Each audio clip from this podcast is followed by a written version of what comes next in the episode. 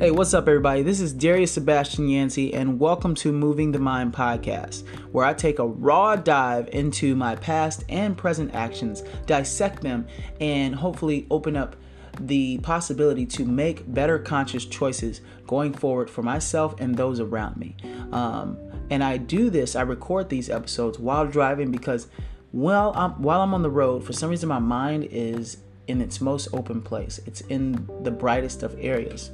Um, and I'm able to see things that I, I, have a hard time seeing when I'm already in action doing so much that life puts up on me. Um, with these episodes, I hope that you find something that you can apply to your life as well. And please stay tuned for the mini series that I have attached to this, which is How I Father, focusing on fatherhood and my experience. Uh, Coach D's tips, which is me talking about striking and functional training as well as uh, poetry and other things that I bring on. All right, so let's dive into this episode.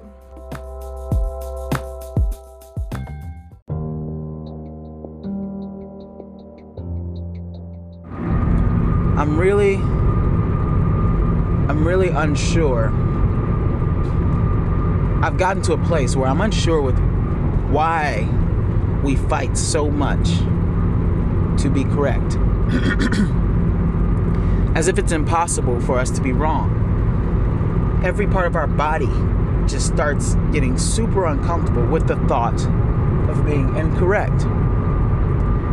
And I will dig in later as to why, I mean, not why, but what has helped me to grow from that place of being bothered with being wrong and how it is also a constant um, check within self, within oneself. You have to constantly check on yourself, constantly address things daily. Um, you you got to be really repetitive to uh, do and say things that actually um, humble you or sit you down, so you don't, uh, you know, get fall into the uh, false reality of I can't be wrong. Now, first, before I go into what I do, what I do daily, I will say to anyone who has struggles with being wrong, you know, who can't accept when someone else is right or their knowledge might be maybe in a different level, on a different level than yours in certain categories, whether that be um, life, maybe that may be work, maybe that might be parts of your relationship. I want you just to sit and ask yourself, and this is something we don't always do, but sit and ask yourself Have I ever made a mistake? Or have I ever been wrong since the day of my birth? Now, you know, of course, you can't remember all the way back that far, but there are moments that only you know within your mind, only you, maybe you've spoke about them to someone or maybe you haven't, but you know when you have not been correct. Now, when you ask yourself that question and you answer with the thoughts of which that have come to your mind, um, and i am gonna say it one more time. You know, have there has there ever been a time in your life where you have been incorrect or wrong about something? Now I'm gonna give you a quick five seconds to really think about that because you probably, again, spoke to someone or you kept it in your own mind, which that's okay. You you know the answer. Take your five seconds.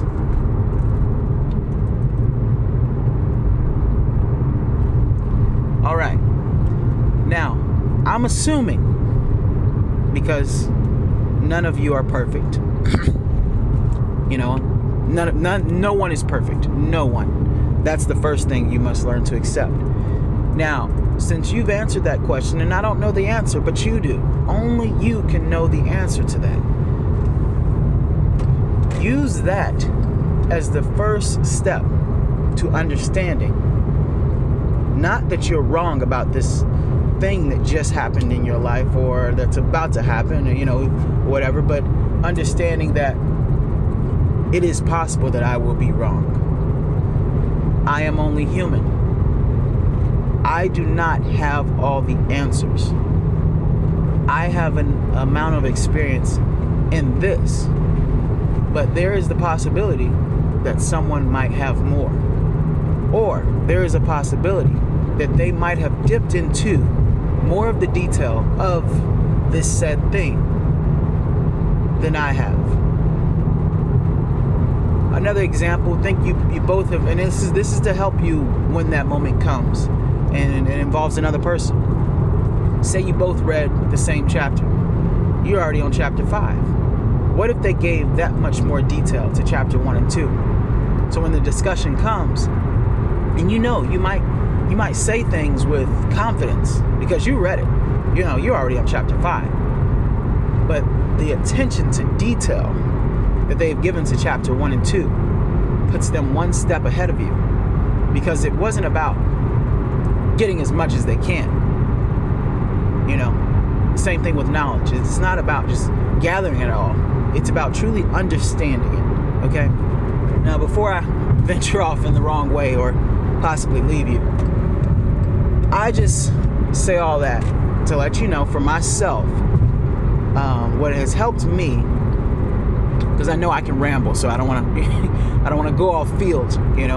Um, what has helped me to now be 31 years old and enjoy being wrong is literally me telling myself, I know I don't know everything, and what you can give me will increase my level of knowledge, and it will increase the value of those things internal, first off, and external. There's so much more to life than me. You have to reestablish those thoughts. Because in doing so, at first it's a struggle. It's a struggle. Because God knows you might have been growing up and you might you might have grown up with people applauding you. You might have grown up with everyone saying how great you do this and that. And there's a there's a lot of things that contribute to never wanting to be wrong. Maybe no one has ever checked you in your life. And I know we all know someone like that. But you have to literally say as many things as you can that puts you in the passenger seat. Things that make you feel second. And in some cases, which is this is my favorite, favorite thing to say, it has worked for me and the times with my clients even when training them that help them to understand something more because it, it, it, starts you got you got to really put it in your brain and some people might not like this but saying i know nothing. Whatever knowledge you have you need to know you don't know it all. The same thing would happen in uh, which with mixed martial arts which is why i love it. I've been doing it for almost 10 plus years. And no, actually about 12 plus years. And I've never, within any any part of martial arts that I've practiced, I've never known it all. You never can because the possibilities are endless, are endless. And those moments when my clients might struggle, it usually is because their mind is so attached to how they've started doing something and they don't want to let go, be free of the other possibilities and options. Or if they come to me already with experience and my my thing to them is I say I'm not taking this away from you but let me add to what you know that that right there I'm not taking this away from you but let me add to what you know and if the struggle proceeds, I say, I need you to say, I know nothing. And they'll say it once. And then I'll say, say it again. Because, you know, the first time, like any words, they sometimes just roll off the tongue. But that second time starts to put a stamp on it. And after, this always works. After they say, I know nothing, it's something within those words that opened the doors that you've had locked because you you believe the way you had things set up was just enough until you took the moment to say i know nothing you won't open your doors to more opportunities of learning and so on so i say i know nothing and funny enough once my wife tells me you know that something she said is correct and what I said is wrong, I go, well, hey, there we go. That's fine by me. now we can proceed. Usually doesn't happen that way, but that's what I say. Now we can we can proceed. What you said is correct. That's cool. And now for the husbands, little last side note on this on this end cap right here.